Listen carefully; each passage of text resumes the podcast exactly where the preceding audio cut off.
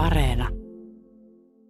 Todellakin tällainen hämeenlinnalainen kaikuluotausharrastaja Kari Ylönen tuossa vuosi sitten, kun kerroimme siitä, että Pyry PY6 hylyn ja sen lentäjän jäänteiden etsintöjä jatketaan, ja tota niin, hän kuuli, kuuli aiheesta ja sitten intaantui itse myös etsimään. Ja viime viikolla hän löysi paikan, josta löytyi koneen osia ja ö, lentäjän saappaat. Varmempi vakuus siihen, että löytö on oikea, niin saadaan tässä myöhemmin, kun rajavartiolaitos ö, paikalle sukeltaa.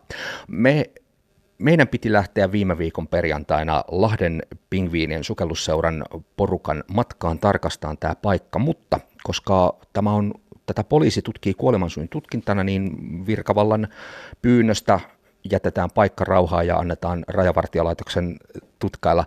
Mä oon täällä Lahden pingviinien kerhotiloilla Lahdessa ja tota niin, mulla on täällä juttukaverina seuran puheenjohtaja Sakari Nieminen. Kuinka paljon harmittaa Sakari, että ei viime perjantaina päästy sukeltamaan, tutkailemaan, että onko Pyry PY6 viimeisetkin jäänteet todella löydetty? Joo, no kyllähän se tietysti, tietysti harmittaa, kun sitä nyt viime vuonnakin etittiin ja meidän seuralla kuitenkin on pitkät perinteet näitä lentokonehylkyjen hakemisesta jo sieltä 70-luvulta lähtien, että, että tota, toivotaan nyt, että siellä joskus sitten, kun paikkatilanne rauhoittuu, niin siellä päästään sukeltamaan, sukeltamaan vielä jossain välissä. Niin tässähän on vielä todellakin sekin mahdollisuus olemassa, että rajavartiolaitos ei itse tule paikalle, vaan pyytää virka-apua esimerkiksi teiltä. Joo, kyllä se, kyllä se rajan, rajan tota se porukka, mikä näitä tekee, niin sieltä tulee varmasti, varmasti heidän sukeltajia, sukeltajia paikalle, että jos hyvä tuuri käy, niin päästään tekemään yhteistyössä heidän kanssa. Esimerkiksi meidän kalustoa voitaisiin käyttää ja näin poispäin, mutta, mutta tota, se on tosiaan niin se on ihan heidän, heidän päätettävissä sitten, että kuinka, kuinka he sen tekee.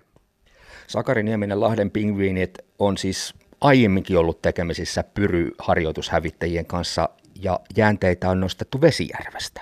Joo, siellä, siellähän sattui silloin sodan aikana niin kaksi pyryä, pyry, kolme neljä ja pyry 15, niin törmäsi toisiinsa ja, ja tämä 15 tuli sitten Vesijärveen jäälle, jäästä läpi ja, ja tota, sieltä silloin puolustusvoimat aikaisemmin haki, haki silloin onnettomuuden jälkeen heti poru, tai sen vainajan pois ja, ja tuota, koneen osia, mutta meidän sukeltajat sitten, sitten silloin 71-72, niin silloin, silloin tota, nostivat sieltä sitten ne periaatteessa ne loput kappaleet pois.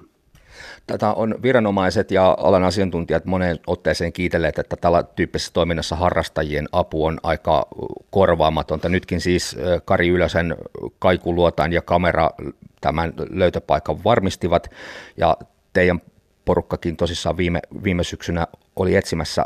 Sakari Nieminen, sä itse viime syksynä kävit tuolla alueella veden pohjassa e, erästä mahdollista löytöä tarkastamassa. Millaiset olosuhteet siellä Asikkalan selällä on? Vettä on melkein 30 metriä.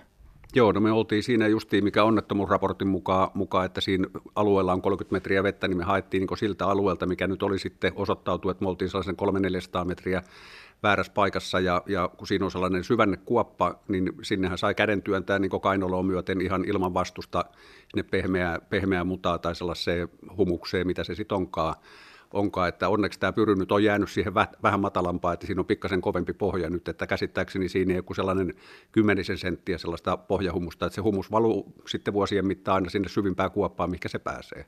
Että aika haastavat olosuhteet, jos se siellä 30 olisi ollut, niin, niin tota, se olisi kaikki ollut peittynyt sen pinnan alle. No olet myös nähnyt nämä kuvat, mitä paikan päältä on otettu viime viikolla, ja esimerkiksi nämä siiven kappaleet on, on kyllä aika lailla sellaisia, että niistä, niiden muodosta ei voi erehtyä. Tota, kuinka paljon kutkuttelee päästä paikkaa tutkailemaan?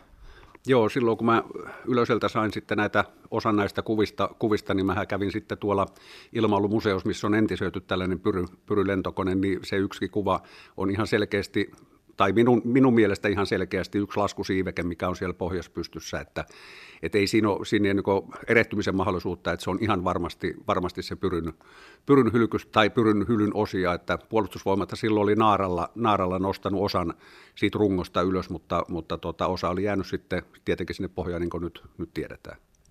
Niitä mysteeri nyt näyttää ratkeavan.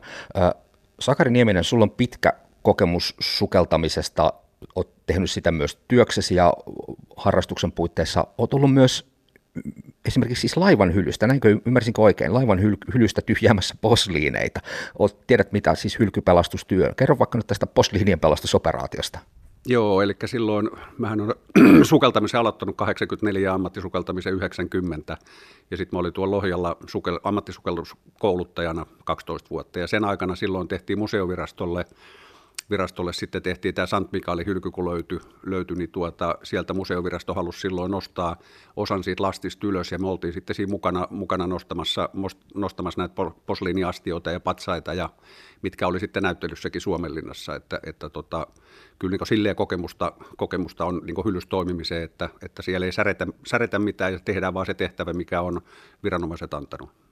No posliini tietysti herkkää ja sen pelastaminen vaatii erityistä tarkkuutta, mutta sitten varmaan tuo aika paljon lisää vaikeuskerrointa se, jos puhutaan melkein 80 vuotta veden pohjassa olleesta ihmisen jäänteestä. Joo, siihen nyt en, en silleen voi ottaa oikein kantaa, kantaa, että tällaisia hukkuneita nyt on tietysti haettu, haettu, se on ihan eri asia, mutta tällainen, mikä nyt on sitten periaatteessa, siellä ei ole jäljellä kuin ehkä jotain luita, luita ja onko ne sitten kuinka syvällä siellä muran sisällä, sisällä niin tota, niiden, niiden etsiminen ja nostaminen, niin, niin tuota, kyllä se on hyvä, että siihen tulee viranomaiset silloin mukaan, niin se on silloin heidän vastuulla, vastuulla että periaatteessa mitään vahinkoa siinä nyt ei enää pysty, pysty tekemään, mutta että saataisiin mahdollisimman paljon, paljon sitten näistä Vänrikin jäänteistä ylös vuosi sitten, kun aiheen tiimoilta juteltiin, kun te ö, uusien johtolankojen perusteella lähditte tätä putoamispaikkaa kartoittamaan ja veden allakin tosissaan kävitte, niin silloin Sakari Nieminen sanoi että mulle, että tärkeintä olisi, että saataisiin Vänrikki kotipaikkakunnan multiin. Tämä on varmaan nyt ehkä mahdollisesti askeleen lähempänä. Omaiset tietysti sitten tähän oman sanansa sanoo, mutta nyt näyttää siltä, että Vänrikki saadaan tosissaan sitten haudan lepoon. Joo, näin on ja, ja käsittääkseni tämän Vänrikin siskon tytär on edelleen, edelleen tota, hengissä ja mä en tiedä sitten, miten se virallisesti menee, että voiko hän sitten pyytää, pyytää että ne nostetaan ylös vai perustetaanko tähän sitten varsinaisesti hautapaikka tähän hylyn, hylyn kohdalle, mutta sen lentokoneen romun tai niiden jäänteiden, niin niille ei ole käytännössä mitään arvoa kenellekään. Et museovirastolla on täysin entisöity kone ja siellä on useampia runkoja, useampia moottoreita, että se ei niin tuo mitään historiaa takaisin, takaisin, vaikka ne kaikki kappaleet sieltä nostettaisiin. Että, et tota, se on oikeastaan se, Vänrikki on oikeastaan ainoa, mitä sieltä on niin järkevää nostaa.